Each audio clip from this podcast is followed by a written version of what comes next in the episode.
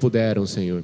Em nome de Jesus, Pai, nós declaramos que nós confiamos que os céus eles se abrem sobre as nossas vidas a partir do momento em que nós confiamos em Ti, Pai. Por isso, em nome de Jesus, que o Senhor possa abrir, Senhor, portas de emprego para aqueles que estão desempregados, Senhor. Em nome de Jesus, abrir, Senhor Oh Deus, trazer clientes, aqueles que são empresários, aqueles que são autônomos, Senhor, em nome de Jesus, Pai, para que venha realmente uma transformação, Pai, financeira também, Senhor, na vida daqueles que necessitam, Deus. Em nome de Jesus, Pai, nós declaramos que nós confiamos, Pai, todos os pontos da nossa vida em Ti, Senhor, confiando no Teu sobrenatural, em nome de Jesus. Amém e amém. Glória a Deus. Uma salva de palmas à nossa pastora que vai nos abençoar nessa noite. Glória a Jesus. Para mim tá bom, mas se for para Jesus, vocês podem melhorar um pouquinho. Aí, glória a Deus. Senhor é bom, amém? Glória a Deus. Nosso pastor está lá na Bola de Neve Sertãozinho hoje. Eu estou aqui convosco. Atos 17, 22. Eu não comecei a mensagem ainda, mas eu quero fazer uma introdução curtinha antes de orar. Atos, ah, podia, eu quero uma viola aqui comigo. Opa. Não põe, pode ser. Não põe, é outro culto, né? Com o pedinho aqui. Uh, Atos 17, 22 fala assim: Em tudo.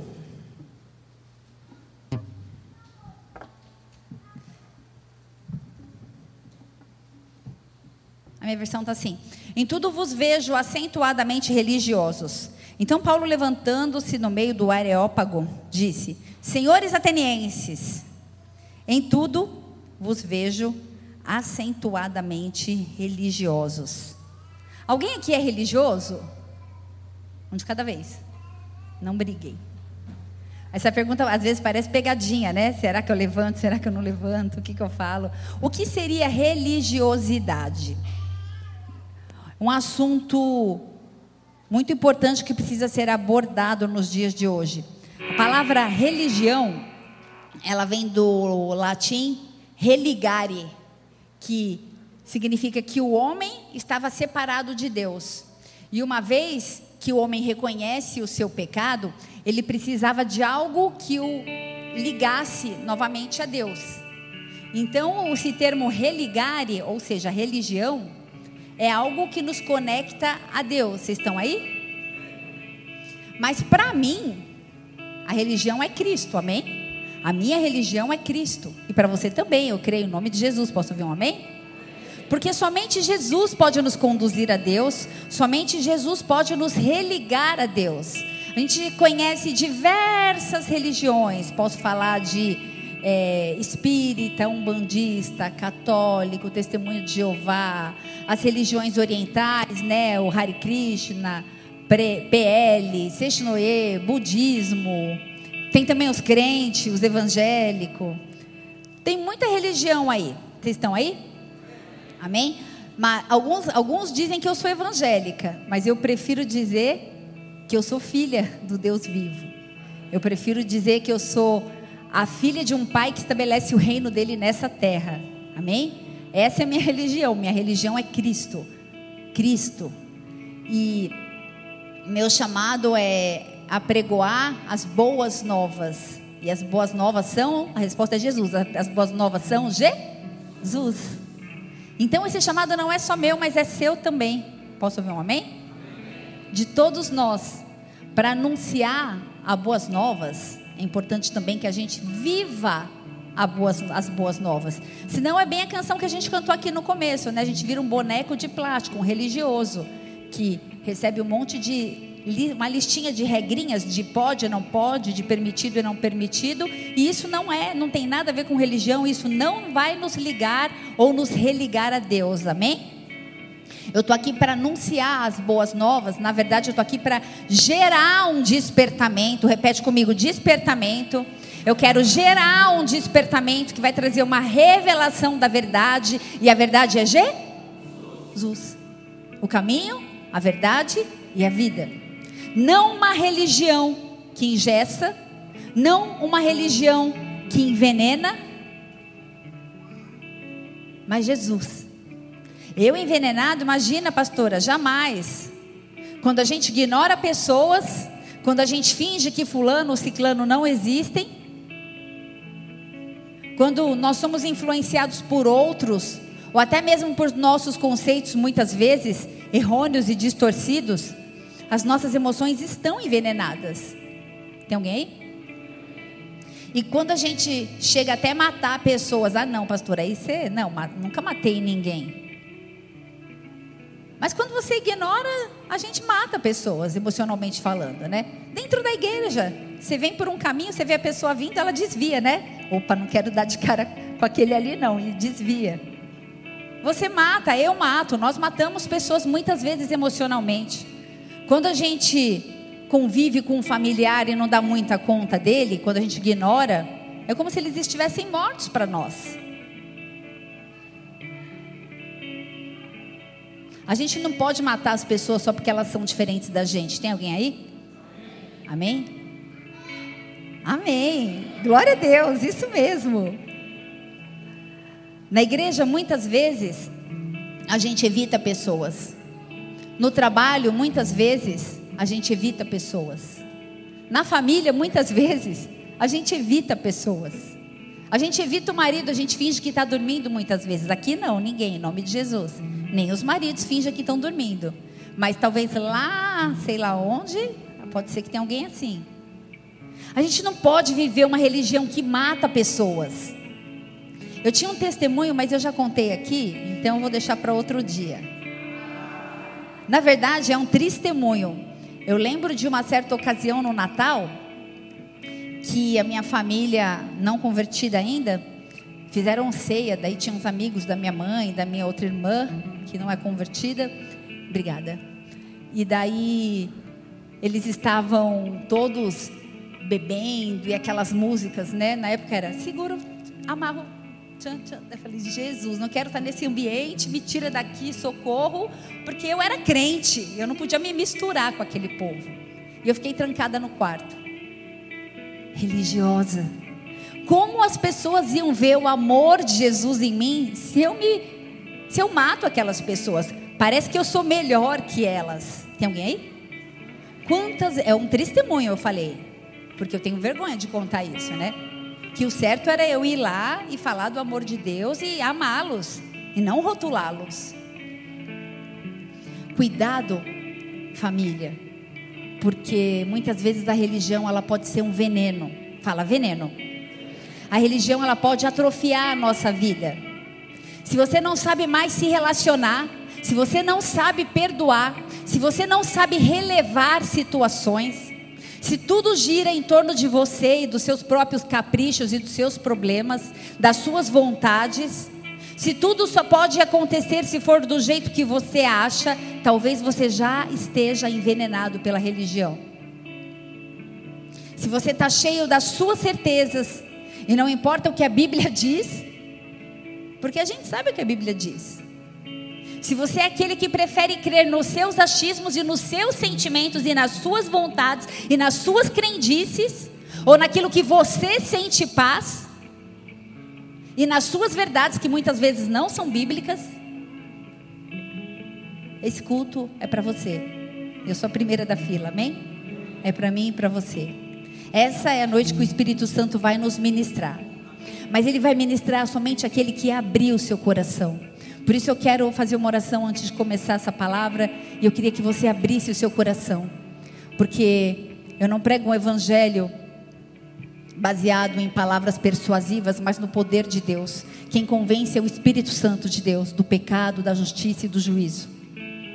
Sabe, não tem nada a ver com a estrutura, não tem nada a ver comigo, tem a ver com o plano dele na sua vida, porque ele te amou primeiro, porque ele te escolheu para você estar aqui nessa noite, amém? Feche seus olhos, vamos orar.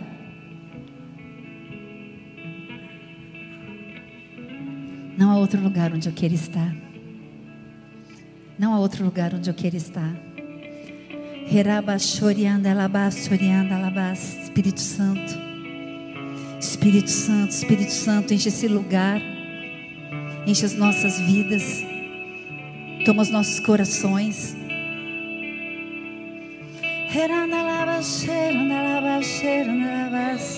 Troca a atmosfera.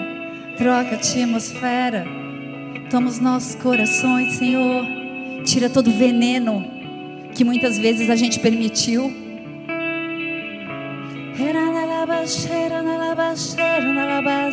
Espírito Santo, toma as nossas vidas, toma os nossos corações, enche esse lugar. Que a palavra possa ser rema, possa ser poderosa, possa ser eficaz. Tudo tem a ver com o teu plano, tudo tem a ver com o teu propósito. Por isso, abre os céus neste lugar, Espírito Santo. Sonda cada coração, cada casa, cada família aqui representada. Me usa como um vaso, Senhor, de honra para a tua glória nessa noite. Que possa sair virtude, que possa haver uma atmosfera de restauração, de cura, de libertação, que possam haver curas como houveram no culto da manhã. Obrigada, Jesus. Obrigada, Pai. Espírito Santo, o Senhor está aqui. Todo louvor, toda glória, toda honra que lhes são devidas, recebe. Recebe as nossas vidas, tudo que temos é teu. Olha para nós através da cruz e tem liberdade nesse culto, Senhor. Fala com a gente, estamos sedentos, temos fome, temos sede, nós queremos mais de ti. Por isso, vem e faz aquilo que lhe apraz. Em nome de Jesus. Se você querer, dê uma salva de palmas bem forte a Ele. Aleluia.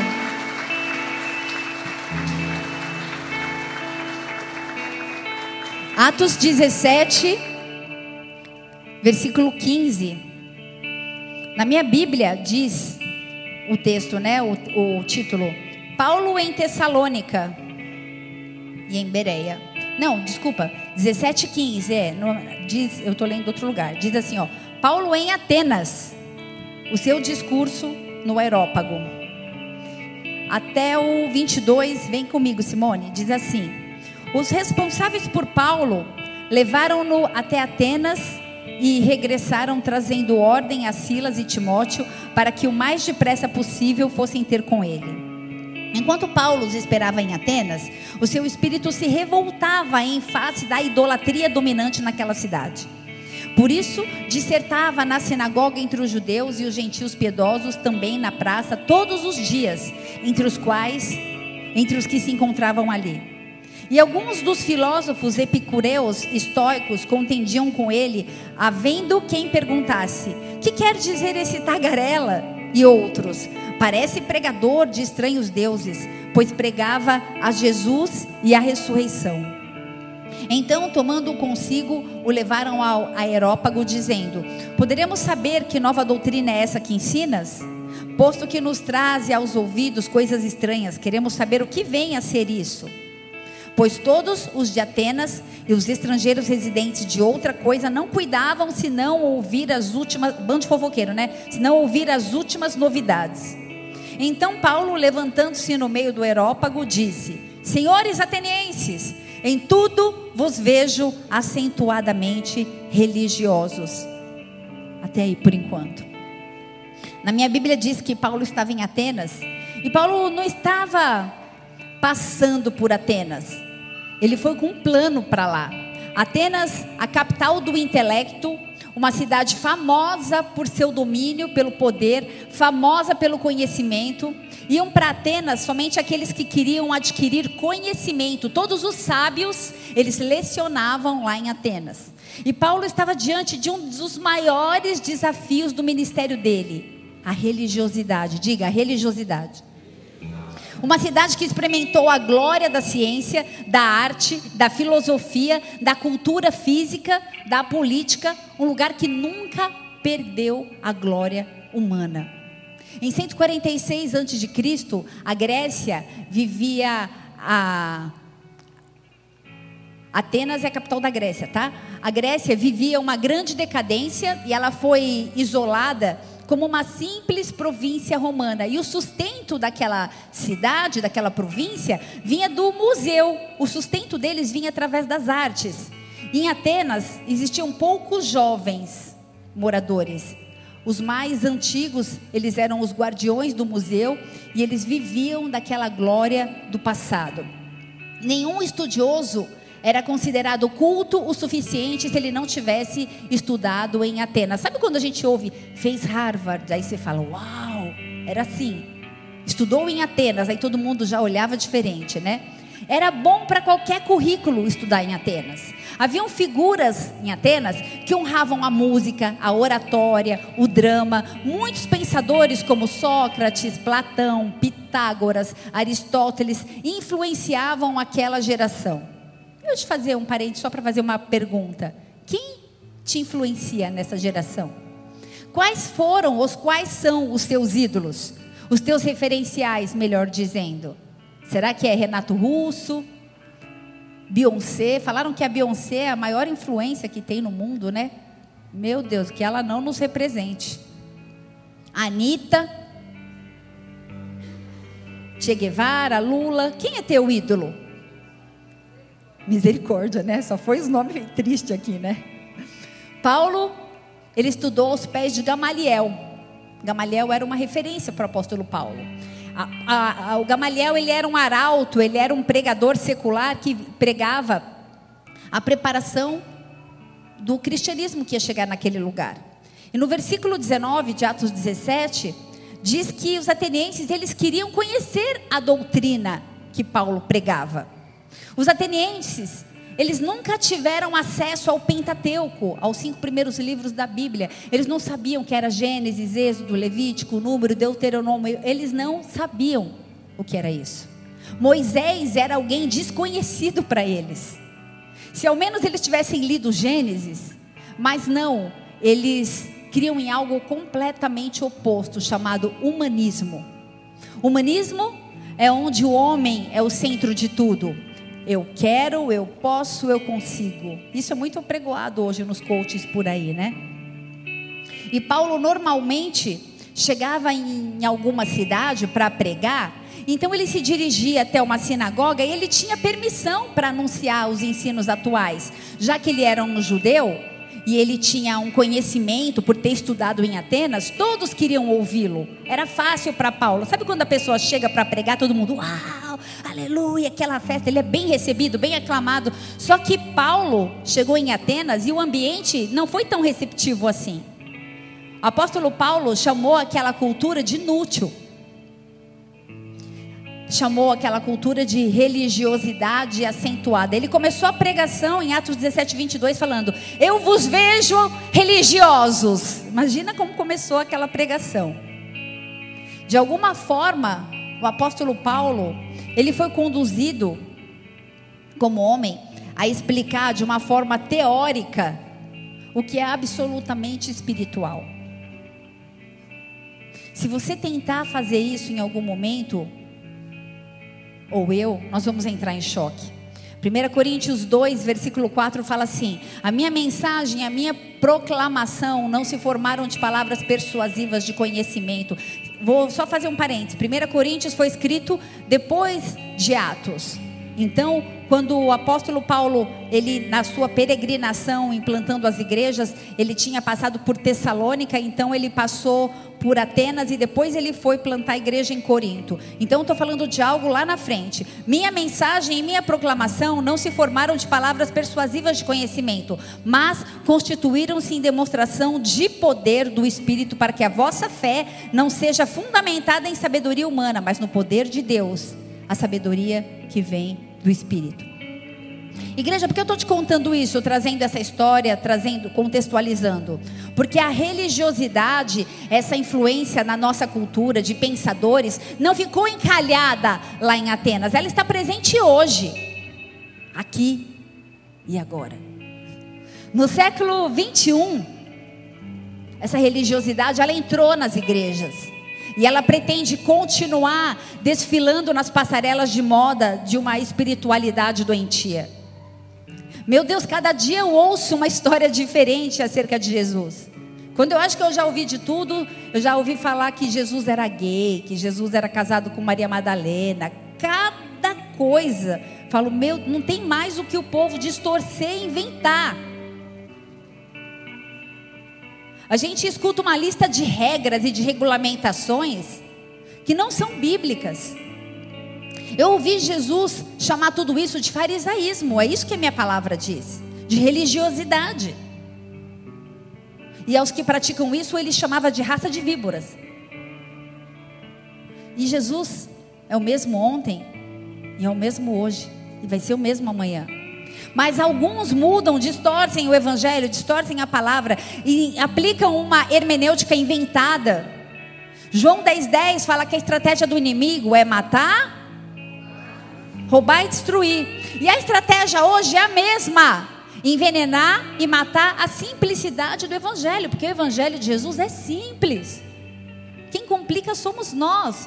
Olha para a pessoa que está do seu lado e fala assim: o que é esta religiosidade que envenena. O tema dessa, dessa mensagem é a religião que envenena. Será que a gente toma um comprimido desse a cada manhã? A religiosidade que envenena é a capacidade de fazermos coisas sem discernirmos o significado dessas coisas. A gente vai no monte, mas a gente não sabe por que a gente vai no monte. A gente faz ato profético, mas a gente não entende por que a gente faz ato profético. A gente serve no ministério e a gente não entende o nosso papel no reino de Deus. A gente canta porque todo mundo canta. A gente levanta a mão porque o ministro pede. Mas a gente nem entende que quando eu levanto as minhas mãos, estou dizendo eu me rendo. A gente ora porque todo mundo ora. Ou ainda não ora porque fica se comparando com alguém que tem uma oratória diferente, que estudou em Atenas. Toma ceia, nem sabe por quê, eu nem toma ceia. A, reali a realidade de Paulo lá em Atenas era completamente diferente daquilo que ele viveu em Tessalônica, que foi uma igreja antes, e em Corinto, que foi uma igreja depois.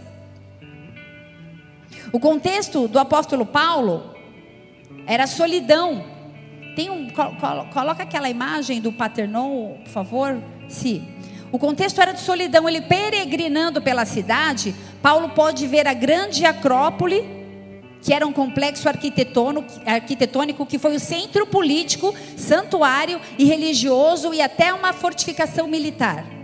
O Paternon ele foi edificado, dedicado a Deus Atena, a deusa da sabedoria, que influenciava as artes e a justiça. Era o templo do imperador Augusto. Haviam figuras naquele tempo que honravam a música, a oratória, o teatro, o esporte. Haviam muitos bustos, muitos pórticos, muitos altares naquele lugar. Em Atos 17, versículo 23, haviam tantos santuários naquele lugar. Alguém disse que em Atenas existiam mais deuses do que gente. E foi nesse lugar que o apóstolo Paulo chegou. A cultura ali era religiosa, cheia de crendices, de pensadores, de influenciadores. Eu falei Sócrates, Pitágoras, Platão. Quem era Paulo? O nome dele significa, significa pequeno. Eu quero contextualizar isso falando para você: quem é você hoje? Qual o teu poder de influência onde você está inserido? Na sua empresa? Na sua faculdade? Na sua família? Em Atos 17, versículo 18, a palavra diz que os filósofos, eles contendiam com Paulo, e eles falavam assim: "Quem é esse paroleiro que quer trazer essa mensagem?" Paroleiro é um pregador de deuses estranhos. Que nova doutrina é essa? Que religião é essa? Paga, no, no dicionário é assim: tagarela falador, pseudo-intelectual, alguém que fala pomposamente. Você imagina a pessoa abandonar a vida dela e pregar? Apóstolo Paulo, a gente conhece a história dele, chicotadas, náufragos, picada de cobra e tudo mais que a gente sabe. Ele chegar no lugar para pregar e o povo falar: quem é esse paroleiro que está aí pregando? Qual é o teu poder de influência? Como as pessoas te veem? Como você reage quando alguém tira sarro porque você é um cristão? No versículo 23, fala que o apóstolo Paulo estava revoltado e profundamente entristecido, porque ele via tanto conhecimento e ele não encontrou em nenhum momento uma movimentação falando da revelação da verdade, na verdade do único Deus verdadeiro. E depois de chamá-los de religioso, em Atos 17, 22, ele chamou o povo de religioso, mas no versículo 23, 17, 22. Deixa eu achar aqui. 23. Porque passando eu e vendo os vossos santuários, achei também um altar que estava escrito ao Deus desconhecido. Esse, pois, que vós honrais, não o conhecendo, é o que eu vos anuncio, o Deus ignorado. E no versículo 25, Paulo apresenta então esse Deus, eu vou ler aqui. Nem tão pouco, eu vou ler o 24. O Deus que fez o mundo e tudo que nele há, sendo o Senhor do céu e da terra, não habita em templos feitos por mão de homens, nem tampouco é servido por mão de homens, como que necessitando de alguma coisa, pois ele mesmo é quem dá a vida e a respiração a todas as coisas.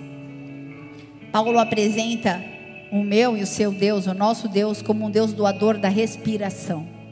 Você já pensou que você está respirando? O Fábio começou orando, agradecendo pelos livramentos que a gente nem sabe quais são, quais foram. Esse Deus doador da respiração, doador da vida. Então, o apóstolo Paulo começa a trazer a mensagem para os atenienses, confrontando com as estátuas, centenas milhares que existiam naquele lugar, os inúmeros deuses. E eu quero te fazer uma pergunta nessa noite. O que tem sido um Deus para você? Qual é o teu Deus?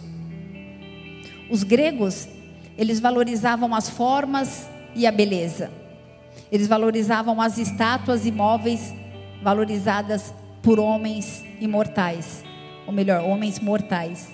Mas Paulo, ele valorizava o espírito. O que é importante para você? O que é relevante para você? O que você tem amontoado sua, nessa terra? Qual o legado? Mais que deixar uma herança para os seus filhos, qual o legado que você está deixando para os seus filhos? Tem alguém aí? Paulo percebeu que eles amavam a si mesmos. Eles amavam a sensualidade, eles amavam o espetáculo, a orgia as mulheres que davam livre curso aos seus instintos, a arte e o conhecimento exclusivista, diante de, do qual todo mundo se prostrava.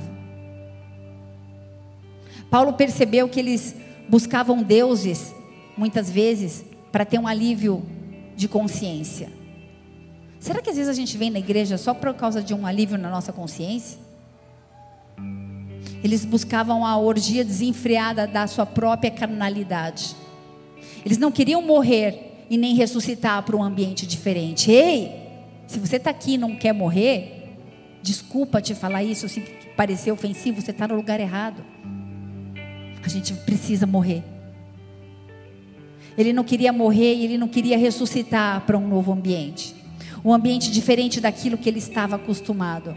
Sabe, eu não sei como você foi criado, eu não sei quais foram as tuas influências, mas eu sei que é importante que a gente morra e renasça em Cristo para a glória dele. Atos 17, 33. O apóstolo Paulo.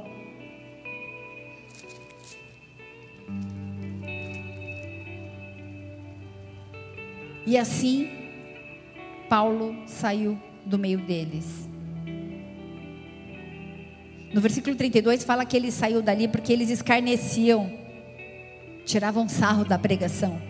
Então Paulo simplesmente foi embora. Eu estou anunciando nessa noite a frustração do evangelho de Paulo, a frustração de chamado de Paulo, Atenas. Ele saiu do meio deles. Atenas tinha 600 hectares de penínsulas, 23 templos, um local onde tinha muita gente grande influência mundial, teatros, um anfiteatro que cabia mais de 20 mil pessoas, vários mercados, dois portos, um grande centro missionário falido, onde o apóstolo Paulo não teve êxito, ele foi embora. Em Atos 18, versículo 1, diz: depois disso, Paulo deixou Atenas e foi para Corinto. Ele não conseguiu fazer o que tinha que ser feito ali. Em Coríntio, ele plantou uma igreja, uma igreja forte, uma igreja influente. Mesmo com muita luta e resistência que houve naquela cidade, isso fica para uma outra pregação. Eu já preguei uma vez sobre a igreja de Coríntio, depois você procura lá no podcast Fala Pastor. mas Atenas foi uma marca no chamado dele.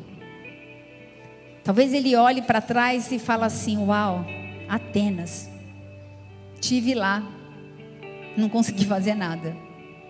Em Coríntio, ele plantou essa igreja influente e ele não desistiu. Ele podia ter deixado que Atenas destruísse o chamado dele, mas ele não desistiu. E eu quero falar para você nessa noite. Eu não sei o que você já passou e quais foram as marcas, mas eu quero te falar: ei, não desista. Não desista.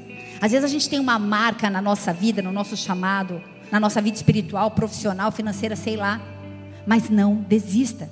Às vezes você olha para aquela situação, eu creio que Paulo, um dia eu vou perguntar para ele, mas eu creio que em algum momento ele deve falar: é, foi uma frustração na minha vida. Talvez como a gente aqui quando teve que fechar a célula de Barretos, depois de sete anos de célula. A gente olha para trás e fala: uau, a gente não conseguiu plantar Barretos ainda. Quem fala eis-me aqui? Aleluia. O Senhor ouviu, hein? Falou bem baixinho, né? Que medo do anjo anotar. Sabe, a religião daquele lugar tentou envenenar Paulo mas ele não desistiu. As frustrações nas nossas vidas, elas precisam nos ensinar alguma coisa. Em Atenas, em algum momento, Paulo ficou intimidado, talvez por esses templos cintuosos, por toda a inteligência que havia ali. Em Atos 17, versículo 28, o apóstolo Paulo, na pregação, ele citou a crética de Epimênides. É um hino a Zeus. E é óbvio que ele contextualizou e ele quis falar de Jesus. Vamos ler. Pois nele vivemos e nos movemos e existimos, como algum dos vossos poetas tem dito, porque dele também somos geração. Ele citou o ímpio para contextualizar, para tentar ganhar o coração deles. Talvez ele se sentiu intimidado, eu não sei. Foi uma estratégia? Foi um erro? Não sei. Quem sou eu para julgar o apóstolo Paulo? Não sei. Mas quem nunca? Tem alguém aí? Quem nunca? Eu mesma já cometi tantas falhas na minha forma de falar, na minha forma de agir como pastora. Coisas que eu falei no começo da minha constituição como pastora, jamais eu falaria hoje. Porque eu amadureci. Estou em processo ainda. Todos nós. Porque a gente vai mudando, a gente vai amadurecendo. E o apóstolo Paulo usou aquela situação para ser um trampolim no chamado dele. Sabe, a gente erra, mas sabe qual é o pior? É a gente errar e desistir. Não desista. Não desista. Se eu pudesse voltar atrás, eu faria tanta coisa diferente. Mas as dificuldades me ensinaram a fazer diferente daqui para frente. Tem alguém aí? Eu não desisti. Sabe por quê? Porque as pessoas mudam, as pessoas amadurecem. Deixa eu te falar uma coisa: não rotule pessoas. Não olhe para aquela pessoa e põe um X e fala assim: essa daqui não. Porque no passado falou isso. Ei! Ei! O nosso Deus não é assim. Isso é religião. Isso não é amor, isso não é evangelho. Mas a gente rotula as pessoas. A gente rotula situações. A gente conta a história do passado da outra pessoa, que já se arrependeu, que já pediu perdão, mas a gente continua propagando. Tem alguém aí? Todo mundo pode mudar. Uns desistem no processo, mas outros amadurecem no processo. Não desista. Não desista. Não desista. Paulo vinha de uma vitoriosa missão antes de chegar em Atenas. Sabe o que ele fez? Plantou Tessalônica. A igreja de Tessalônica. E a vida é assim mesmo: Tessalônica alto, Atenas baixo, Coríntios alto. Ei, no mundo tereis aflições, mas tem de bom ânimo. Não são as aflições, são a resposta que a gente vai dar diante das aflições. Eu gostaria de fazer uma promessa assim: aceite Jesus e nunca mais tenha problema. Ei, isso é uma religião mentirosa, porque o próprio Jesus nunca disse isso. No mundo tereis aflições. Engraçado, né? Antes de Atenas, Tessalônica. Depois de Atenas, Coríntios. Altos e baixos. Atos 17, versículo 11, em Tessalônica. A palavra diz que eles ouviam a palavra com avidez, com fome. Eles ouviam a palavra com boa vontade. Ei, como é bom pregar quando você tem um povo sedento. Sabe quando você prega e você vê as pessoas recebendo? Ei, agora imagine o apóstolo Paulo pregando e o povo chamando ele de paroleiro.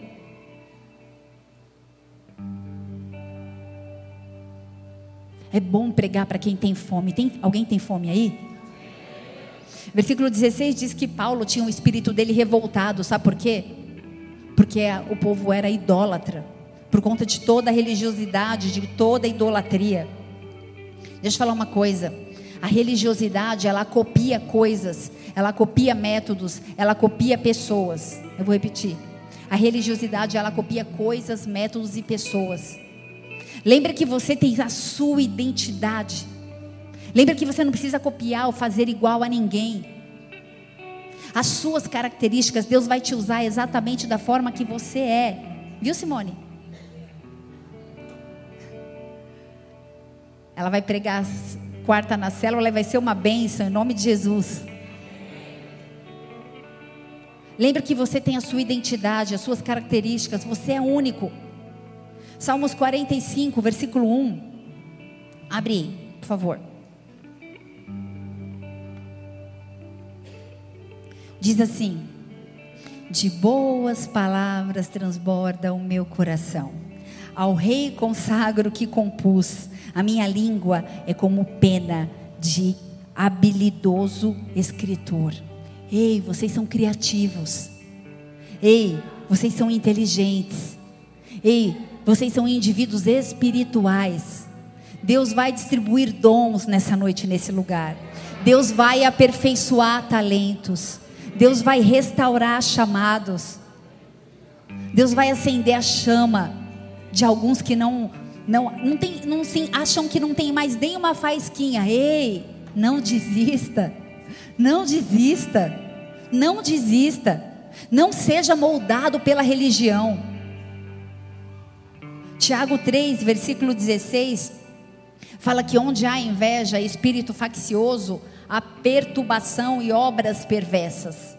Mas em 2 Coríntios 3, versículo 17, diz: Onde o Espírito Santo está, ali há liberdade.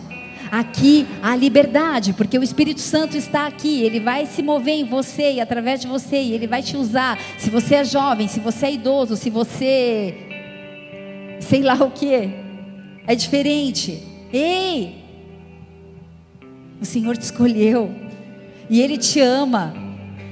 E Ele vai completar a obra que Ele começou na sua vida. Sabe, nós somos seres humanos, criados à imagem e semelhança de Deus. Isso quer dizer que nós temos uma essência criativa em nós. Sabe aquele seu projeto que está na gaveta?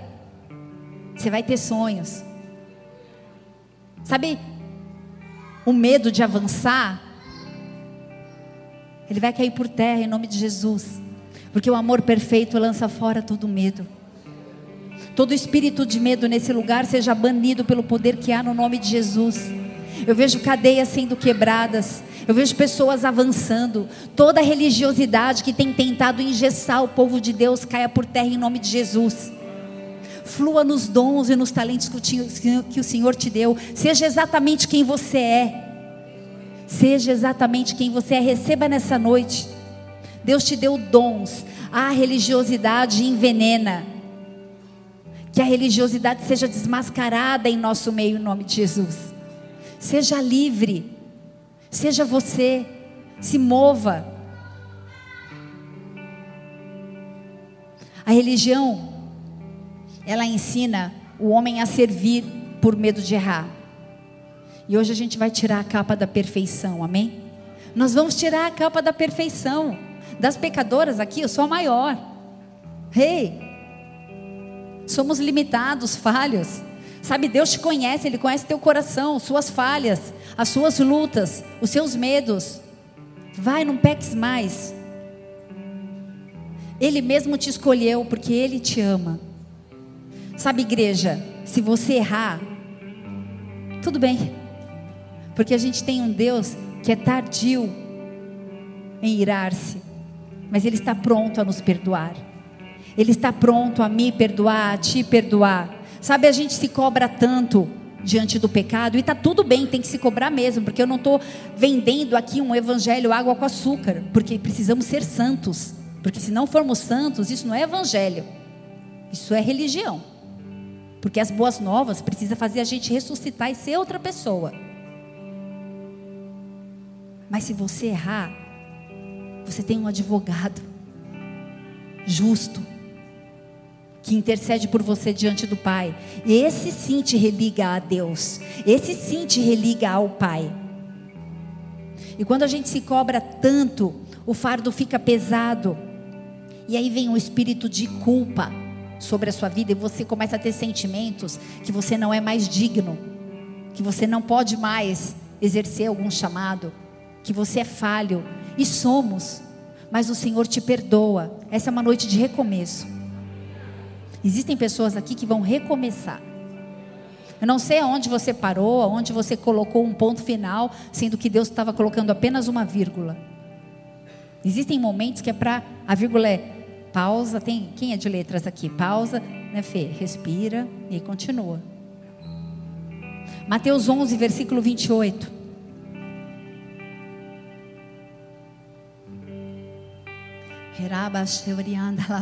Ele está aqui. Aleluia. Vinde a mim, todos os que estão cansados e oprimidos, e eu vos aliviarei. Tomai sobre vós o meu jugo e aprendei de mim, que sou manso e humilde de coração, e acharei descanso para as vossas almas, porque o meu jugo é suave e o meu fardo é leve. O meu jugo é suave. Senhor, tira o jugo pesado dos filhos nessa noite. Troca, Senhor, o jugo, o fardo pesado. Que haja uma quebra de todo o jugo em nome de Jesus Cristo. E que você possa receber um fardo leve em nome de Jesus. Se você crer, dê uma salva de palmas a Ele. Aleluia, aleluia, aleluia, aleluia. Sabe, a gente precisa ser e não fazer, é ser humano, não é fazer humano. A gente precisa ser. A religião ensina a gente fazer. Isso é muito sério. Servir na casa de Deus, deixa eu falar uma coisa. Servir na casa de Deus é uma honra. Quando eu subo aqui, eu falo Deus. Porque eu, tanta gente melhor aqui mesmo, muitas pessoas mil vezes mais capacitadas que eu. E Ele me escolheu, apesar de mim. Eu me sinto muito honrada. É muita graça. É muita misericórdia. Deus, obrigada. Obrigada. Porque eu não sou digna. Eu não sou digna. Mas Ele me escolheu. Eu posso te falar? Ele te escolheu também. Ele te escolheu também. Ele te escolheu também, ele tem coisas grandes para fazer na sua vida. Ele tem coisas específicas para fazer através de você que outras pessoas não farão. É um privilégio, é uma honra. O relacionamento com Cristo vai muito além do ministério, do serviço. É na sua casa, é na mesa com a família, é lavando louça, é lavando roupa, na alegria, na tristeza, na abundância e na escassez, na saúde ou na doença, todos os dias da sua vida até que Ele venha. Pastor, isso daí não é voto de casamento? Sim! Ele quer casar com a gente. Isso é relacionamento. A gente não descarta um marido ou uma esposa. A gente não descarta o Senhor porque algo não saiu como a gente gostaria que saísse. Se a gente sai da igreja por causa de pessoas, a gente nunca esteve por causa de Deus. Porque as pessoas são falhas, todos nós. Casar é se relacionar, e o Senhor quer casar. Ele nos chama de noiva. Na verdade, ele vai vir buscar a noiva dele. Quem aqui é noiva? Nós somos a noiva de Cristo. Você entende isso? Nós somos a noiva de Cristo. Deus quer mais que o seu serviço, Ele quer mais que uma religião, Ele quer casar comigo e com você. Efésios 5, versículo 22. até o 33, lê na tua casa, mas o livro de Efésios, o apóstolo Paulo, quando estava em Éfeso, uma, um lugar difícil para plantar a igreja também, tinha a deusa Diana, foi muita opressão, mas ele conseguiu. E quando ele estava ministrando a igreja, quando ele estava falando aos Efésios, e a carta de Efésios é, é uma das mais completas, a epístola de Efésios é uma das mais completas, porque ela transita do relacionamento profissional, é, ela fala como casal, como deve cuidar dos filhos, ela vai por vários ah, ambientes. Mas quando fala de casamento, faz uma, uma analogia do nosso casamento. Quantos aqui são casados? Faz uma analogia do casamento ao nosso relacionamento com Cristo. As instruções que o apóstolo Paulo dá aos Efésios sobre marido e esposa é um vislumbre. Peraí que eu preciso cantar aqui para eu lembrar. Atos Romanos, Coríntios, Coríntios, Galatas, Efésios, Filipenses, Coríntios, Coríntios. Peraí, Efésios, tá. Efésios 5, 22. Efésios 5, 22. Vou, falei para ler em casa, mas vou ler um pedaço aqui. Mulheres, sujeitai-vos a vosso marido como ao Senhor, porque o marido é a cabeça da mulher, como também Cristo é a cabeça da igreja, sendo ele o próprio salvador do corpo. E ele vai discorrendo, e quando chega no versículo 32, ele fala assim: No versículo 31 ele fala assim: Deixará o homem pai e mãe e se unirá à sua mulher, os dois serão uma só carne. Grande é esse mistério, eu digo, porém, a respeito de Cristo e da igreja. O Senhor ele compara o casamento entre um homem e uma mulher como um casamento dele comigo, com você, com a noiva. Grande é o mistério, mas eu falo de Cristo e da igreja. O Evangelho então é um grande mistério ou, ou o Evangelho é simples? Loucura para os homens, sabedoria para os que creem. Porque a gente falar de casamento numa geração como essa, hoje o povo está casando até com animal. Tem gente que casa com o próprio cachorro. A coisa está feia. Loucura para os homens, sabedoria para os que creem. Voltando lá para a igreja de Atenas, em Atos 17, 20, ele fala assim: ó, traze aos nossos ouvidos coisas estranhas. Queríamos saber o porquê ser isto. Paulo estava acostumado a pregar nas sinagogas com o caminho aberto, e o terreno agora era pagão, cheio de religiosidade, uma plateia cética, uma plateia cheia de si, uma plateia religiosa, uma plateia que afasta as pessoas. A religião, ela nos isola. Ela nos leva ao isolamento. A gente não quer mais ser confrontado nos nossos conceitos e nas nossas ideias. Então a gente se fecha e a gente começa a viver sozinho. Porque viver em igreja, viver em comunhão é respeitar as pessoas que são diferentes da gente. E amar essas pessoas. Mas a gente prefere ficar em casa. Porque se eu não preciso me relacionar, e aí eu também não sou curado. Porque ferro afia ferro pedra fia pedra. Talvez esse seja o perfil da sua pregação, seja a sua família, seus amigos, não importa. Deus vai te dar estratégias. Deus vai te dar estratégias. Deus vai te dar estratégias para você falar do amor dele e não de uma religião. Romanos 13, versículo 8 fala para a gente que a gente não deve dever nada a ninguém. Se a gente precisar dever alguém, que a gente deva o amor. Não tente enviar Jesus goela abaixo de ninguém. Com amor as estratégias vêm. Não use o evangelho como arma.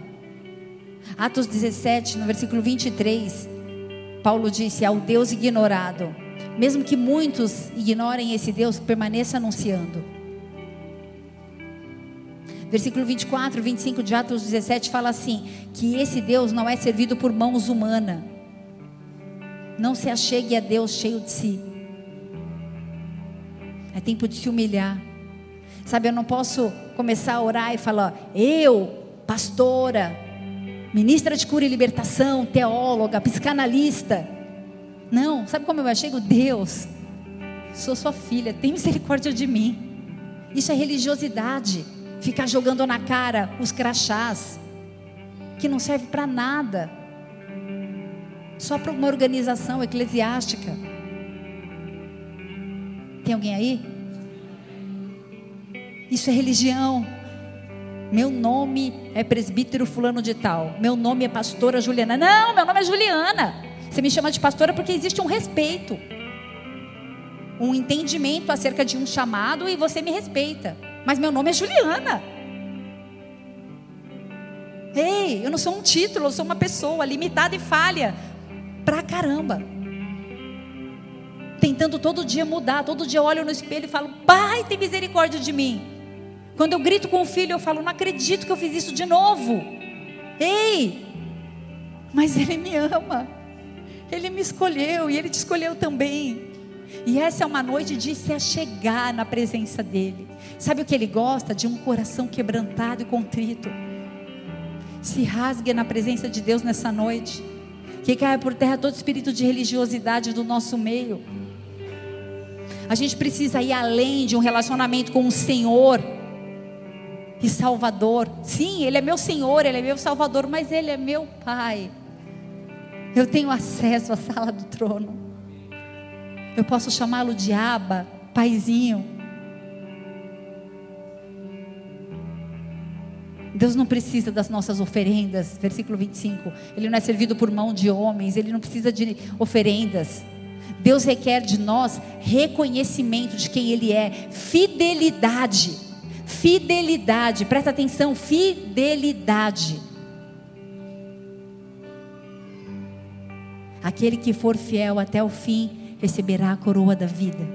Sem fidelidade não tem coroa. Sem fidelidade é religião de uma vida inteira. Para quê? Para quem? Ele é o doador da vida. E ele estabeleceu o tempo para mim e para você, e o tempo é hoje. Ei, não deixe para amanhã. Hoje o Fábio foi ministrar aqui de manhã. Hoje eu estou usando você, Fábio. O Fábio foi ministrar o louvor aqui de manhã. Ele falou que ele estava vindo para cá. Ele caiu de moto. E Deus deu um livramento. E ele veio todo torto cantar aqui de manhã. E veio à noite de novo. Ei! Glória a Deus. Ah, glória de Deus. Mas por que eu estou falando isso? Podia ter morrido. Oh, meu Deus, não quero te matar, não, filho. Mas podia, não podia? Um acidente de moto, é ele e o chão. Tem esposa, tem filho. E a gente não sabe a hora. A gente não sabe o momento. Não espere para amanhã. Essa, essa é a noite de rendição. Essa é a noite de recomeço. Essa é a noite de você voltar para a casa do Pai. Essa é a noite de você restaurar o seu chamado, o seu dom. Essa é a noite de você falar: Eu não vou desistir. Eu passei por Atenas, tudo bem, mas eu não vou desistir. Tudo que eu vivi em Atenas vai me aperfeiçoar e vai me moldar para ser alguém melhor, porque eu aprendi com os meus erros. Ei, Deus está no controle. Deus está no controle. A religiosidade é aquela que determina, que repreende, que ordena, que diz: Eu não aceito isso. Ei, quem sou eu você para falar que não aceita? A religiosidade, ela negligencia a justiça de Deus, a compaixão, a misericórdia, a fé, o amor. Sabe, eu estava com um grupo na sexta-feira dando uma aula do curso de líderes, e a gente estava conversando em algum momento a gente entrou num assunto, eu falei, você acha que a gente está preparado para receber as prostitutas aqui na igreja? Se chegar uma prostituta com uma saia bem curtinha e a barriga toda de fora, a gente vai apedrejar ela. Talvez não literalmente. Talvez você vai tirar o seu marido para não sentar perto. A gente não está preparado. Cadê os síndromes de Down? Cadê as pessoas especiais? Cadê as crianças que dão trabalho? A gente se afasta. É mais fácil isolar. É mais fácil não se relacionar. Onde estão aqueles que são diferentes de nós? A gente precisa viver um evangelho que muda a nossa vida. Senão, a gente declarar amor e não ter uma prática de amor é religião. É religião. E ele abomina a religiosidade. O apóstolo Paulo em Atenas teve a sua vida marcada um lugar opresso. Sabe, tipo aqueles que a gente não gosta de ir muitas vezes? Eu vou encerrar esse culto, eu vou falar de algumas falhas do apóstolo Paulo. Misericórdia, quem sou eu para falar falha do apóstolo Paulo? E eu nem imaginava que, ele, que eu sempre falei, o apóstolo Paulo, eu, eu sou fã. Ele é o cara. Depois de Jesus. Eu li uma frase que diz assim: evoluir é reconhecer erros para não repeti-los. E o apóstolo Paulo disse para o pessoal, para os atenienses, que os templos dele não serviam para nada. Embora fosse uma verdade, ele se distanciou da meta que era alcançar o coração do povo. Não chegue num lugar dando pedrada no povo. Ah, isso aí não serve para nada. Ele disse que os templos dele não serviam de nada. Mas ele tinha um templo mundialmente reconhecido em Jerusalém.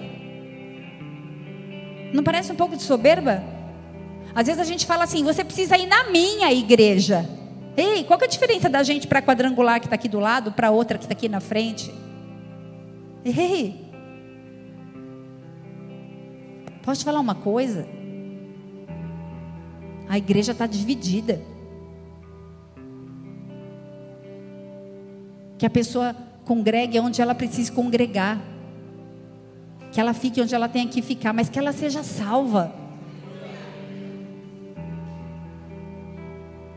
Ele começou a pregação falando assim: Eu vejo que vocês são religiosos. Gente, quem que vai ouvir o resto da mensagem? Nem quer ouvir mais nada, né? Soa como uma ofensa. Talvez o ouvinte comece a sentir raiva de quem está ministrando. Não fique com raiva de mim. Em nome de Jesus.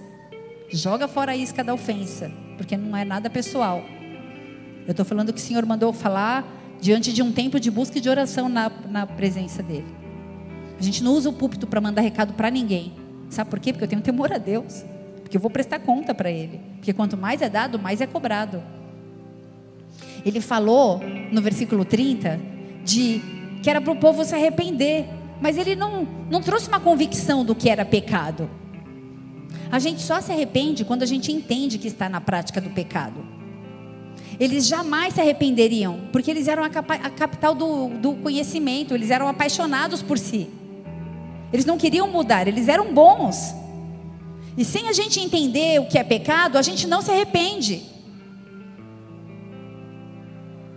No versículo 28, quando ele disse, porque nele vivemos, nos movemos, existimos, e citou os poetas, por que será que ele não citou a palavra de Deus? Por que será que ele ficou intimidado?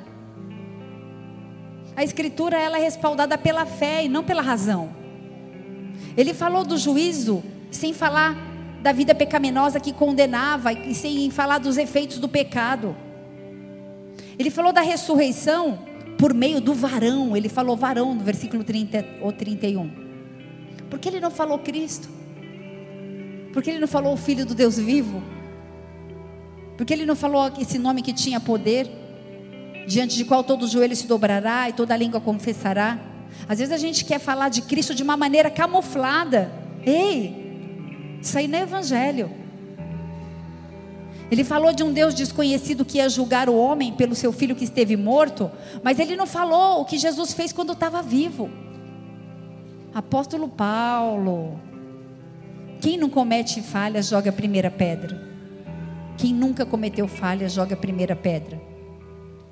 No versículo 32, eles escarneceram de Paulo. Eles falaram assim: Ah, quando você for falar de ressurreição, a gente te ouve, tá? Sabe, hoje em dia a gente vive uma igreja que quer aprender partes da palavra. Ah, se for falar de finanças, eu não quero ouvir. Mas se for falar de salvação, eu quero. Se for falar de bênçãos, eu aceito. Mas de maldição, não. Se falar de céu, eu gosto. Se falar de inferno, eu não gosto. Ei! Estou falando de Bíblia. Não é para agradar homens. E Paulo entendeu que eles amavam a si mesmos. Que eles só queriam uma massagem no próprio ego. Eles buscavam os deuses para encobrir o desejo desenfreado da sua própria alma. Como assim, pastora? Hoje a gente faz a mesma coisa. A gente busca cartomante, a gente busca tarô, a gente busca horóscopo, runas, faz mapa astral. Com a desculpa que não tem nada a ver, que isso é religiosidade, você acredita em Jesus? O que, que tem olhar o horóscopo, gente? Ei, que cultura é essa que está entrando na igreja? De carnaval, de festa junina. Ei, aonde a gente vai parar? Que miscigenação é essa? Nós precisamos ser influenciadores e não influenciados. Tem alguém aí? O apóstolo Paulo, ele saiu de Atenas e foi para Coríntio, ele não desistiu. Você não vai desistir, amém? Eu falei muitas coisas aqui, eu espero que o Espírito Santo tenha falado ao seu coração como ele tem falado ao meu. O Senhor quer nos levar a aprender com as nossas falhas, a aprender com os nossos erros. 1 Coríntios 2, versículo 1 fala: Chega de sabedoria de homens, nada mais me propus a saber senão Cristo, a esse crucificado. Quando ele chegou lá em Coríntios, ele falou assim: Ó, chega do que eu fiz em Atenas, eu não vou fazer de novo. Sabedoria de homem, não. Eu vou pregar Cristo e Cristo, e Cristo crucificado. Quando você estiver diante de uma plateia hostil, deixa eu te falar uma coisa: a sabedoria vem do alto. O Espírito Santo vai fazer te lembrar de todas as coisas. Não seja intimidado. O Evangelho te capacita a obedecer por amor. A religiosidade hipócrita permite pregar o que sabemos que sensibiliza pessoas, mas nos insensibiliza a viver aquilo que a gente mesmo prega. A religiosidade, ela oferece conhecimento da palavra do Senhor. O evangelho ele propõe um relacionamento com o Senhor da palavra. A religiosidade, ela nos seduz a agir baseado na experiência. O evangelho nos dirige na dependência. A religiosidade construi atalhos humanos para conhecer a Deus. O evangelho é o trabalho perfeito de Deus em busca do homem. Romanos 1, versículo 16 fala: Porque não me envergonho do Evangelho, pois é o poder de Deus para a salvação de todo aquele que crê. O Evangelho é a salvação, é poder para todo aquele que crê. Tem alguém que crê aqui nesse lugar? Você crê naquilo que ele tem feito ou que ele ainda vai fazer na sua vida? A religião pode complicar, mas o evangelho é simples. A simplicidade de Cristo, ela denuncia a religiosidade. Nós denunciamos o espírito de religiosidade no nosso meio em nome de Jesus. Porque a religião condena, mas o evangelho diz: "Ei, vamos recomeçar? Vamos recomeçar?" Agora eu vou acabar, tá? Filipenses 3, versículo 13. Fala assim: Mas uma coisa faço, que é esquecendo-me das coisas que para trás ficam e avançando para as que estão adiante, eu prossigo para o alvo para o prêmio da vocação celestial que Deus nos chama a receber. Desprenda-se das coisas que ficaram para trás. Nem sempre é fácil, mas é necessário. Desprenda-se de tudo aquilo que ficou para trás, porque tem algo, Deus tem algo novo para sua vida. Deus tem algo novo para você. É um poder sobrenatural que vem do alto. Às vezes a gente passa por tantas situações, tantas atitudes, tantos modos, modos tantas metodologias, tantos hábitos a gente se acostuma, a gente fica engessado, mas nessa noite o Espírito Santo tira toda mágoa, toda dor, toda angústia, ele tira todo o gesso e ele te leva para o foco, ele te leva para o alvo. Recomeçar pode ser difícil, pode ser desafiador, mas recomece. É noite de recomeço, é noite de lançar fora a religiosidade, é noite de anunciar boas novas. Pode subir louvor. É tempo de buscar a face de Deus com intensidade, com clamor. É tempo de se arrepender dos nossos próprios pecados. A ação do espírito de religiosidade tem assolado muitos. Sabe, às vezes a gente vê uma pessoa se perdendo, a gente fala assim: lá vai um pecador. Não! Muita gente boa está se perdendo. Muita gente boa está esfriando. Muita gente que era cheia do poder de Deus, que tinha unção, que tinha chamado, que tinha dons, estão se perdendo por causa de frustrações com homens, com, com pessoas, com instituições. Ei! Eis que tudo que era velho se faz novo. Prossiga para o alvo. É tempo de se arrepender dos nossos próprios pecados, das nossas próprias mazelas, da nossa própria iniquidade. Para de olhar para o outro. A ação do espírito de religiosidade tem assolado muitos que têm servido ao Senhor. Eu nunca vi um tempo de tanto apelo. Ei, precisamos de gente no louvor. Ei, precisamos de gente no boas-vindas. Ei, precisamos de atalaia. Ei, não temos zeladores. Ei, o ministério infantil. Ei! 10% da igreja serve. E 10% engorda. Ei! Não somos anunciadores do evangelho, não queremos pregar boas novas. Ou estamos centrados em nós mesmos, no nosso ego egocêntrico, em tudo que gira em torno da gente mesmo. Ei!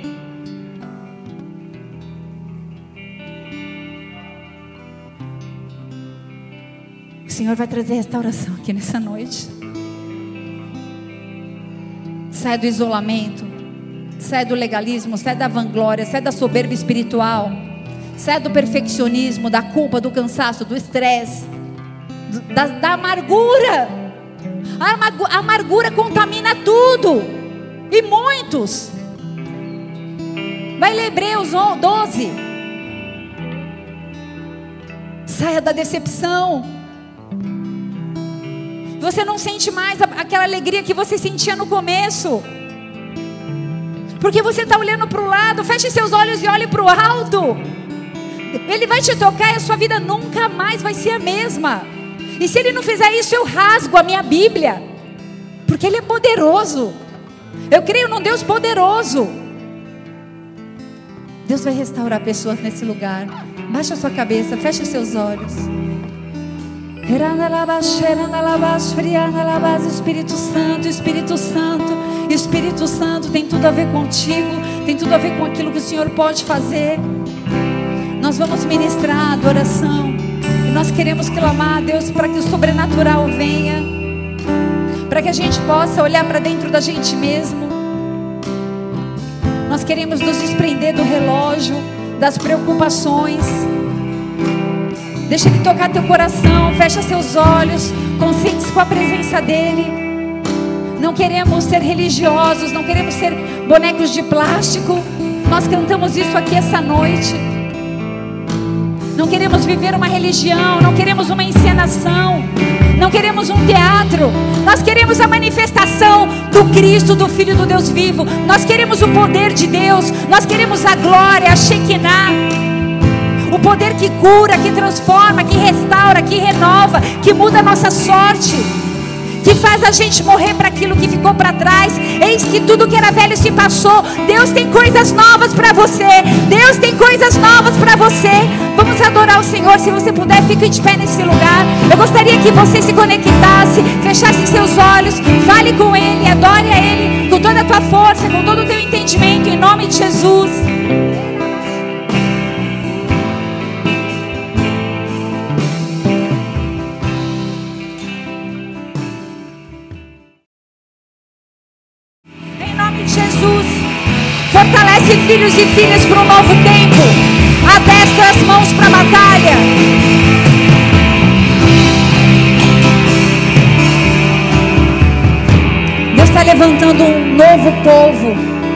com leveza para um recomeço. Deus tem coisas grandes para fazer na sua vida e através da sua vida. Ele confirma ministérios nessa noite. Ele te fala onde você precisa voltar. Ele está falando com algumas pessoas que você precisa servir. Esse é um tempo profético. Esse é um tempo profético. O amor de muitos tem se esfriado. Tem se esfriado. Nós estamos vivendo os últimos dias.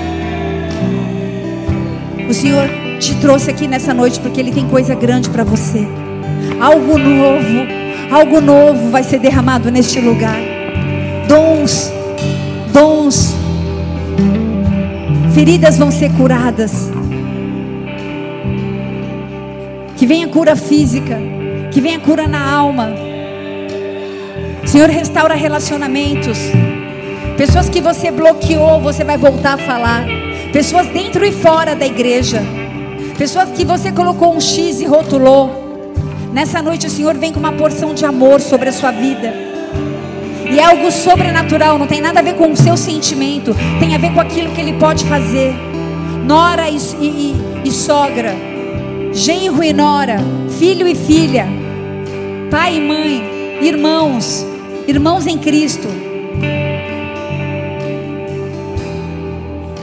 Toda divisão, toda contenda, toda porfia, tudo aquilo que tem nos separado, toda falta de unidade, de respeito, de amor. Senhor, nós queremos viver um evangelho simples, genuíno e puro. Marca-nos nessa noite para algo novo. Sabe, o Senhor sabe exatamente a sua dor, Ele sabe exatamente o que você está sentindo, Ele sabe exatamente o contexto no qual você está inserido. E Ele mexe peças nessa noite. Ele readequa a tua história. Ele reescreve a tua história porque você disse: Eis-me aqui. Porque você disse que está disposto a recomeçar. Não coloque limitações para agir de Deus. Talvez você pode falar assim, nunca mais vai ser do mesmo jeito. Ei, o Deus que eu conheço faz coisas maiores ou melhores do que a gente pode pensar ou sonhar. O que Ele tem para a sua vida nem olhos viram, nem ouvidos ouviram, nem jamais chegou entendimento. Deixa Ele restaurar as suas, as suas amizades. Deixa Ele restaurar o seu chamado. Deixa Ele restaurar a tua família. Deixa Ele restaurar a tua profissão. Deixa Ele restaurar o seu dom. O Senhor me fala de pessoas que oravam em línguas e que não conseguem mais orar em línguas. Eu queria chamar os presbíteros os diáconos que estão aqui hoje. A gente vai continuar adorando. Essa é uma noite profética. Se você quiser sair do seu lugar, se colocar de joelho diante desse altar. Se você quiser, levante sua mão no seu lugar. Se você quiser receber uma oração, abane a sua mão que alguém vai até você. Mas não saia da mesma forma que você entrou. Não saia da mesma forma. Essa é a noite. Quem não está de escala pode orar também, tá bom?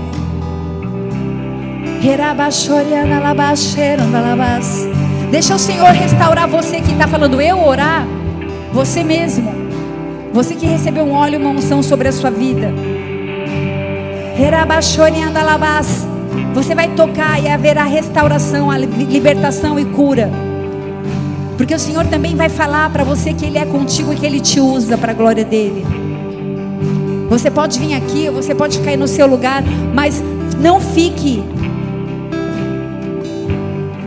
com a mão no bolso e perdido na, na, na presença de Deus. Ele vai fazer algo nessa noite, nesse lugar.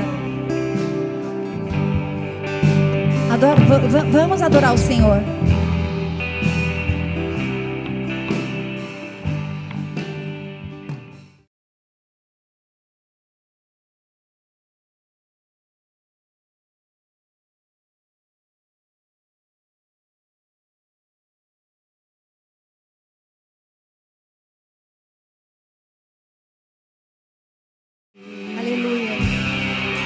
Posso encerrar esse culto sem falar com você que está nos visitando, que talvez esteja aqui pela primeira ou pela segunda vez, ou talvez você que precise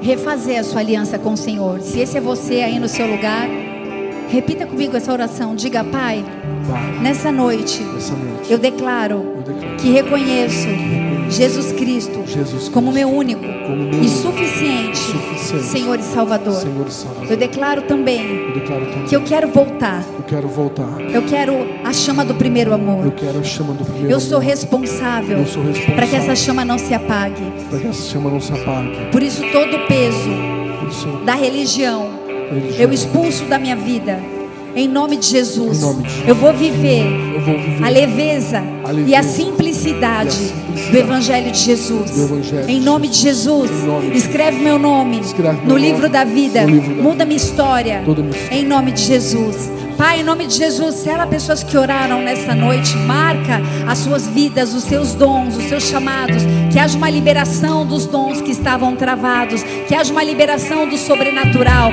que haja alegria, que haja avivamento, que haja renovo, que haja restauração dos leitos sexuais de casais que não tinham relação há muito tempo. O Senhor restaura casamento, o Senhor restaura casamento nessa noite, o Senhor restaura aliança com o seu marido, com sua esposa, a sua aliança com o Senhor.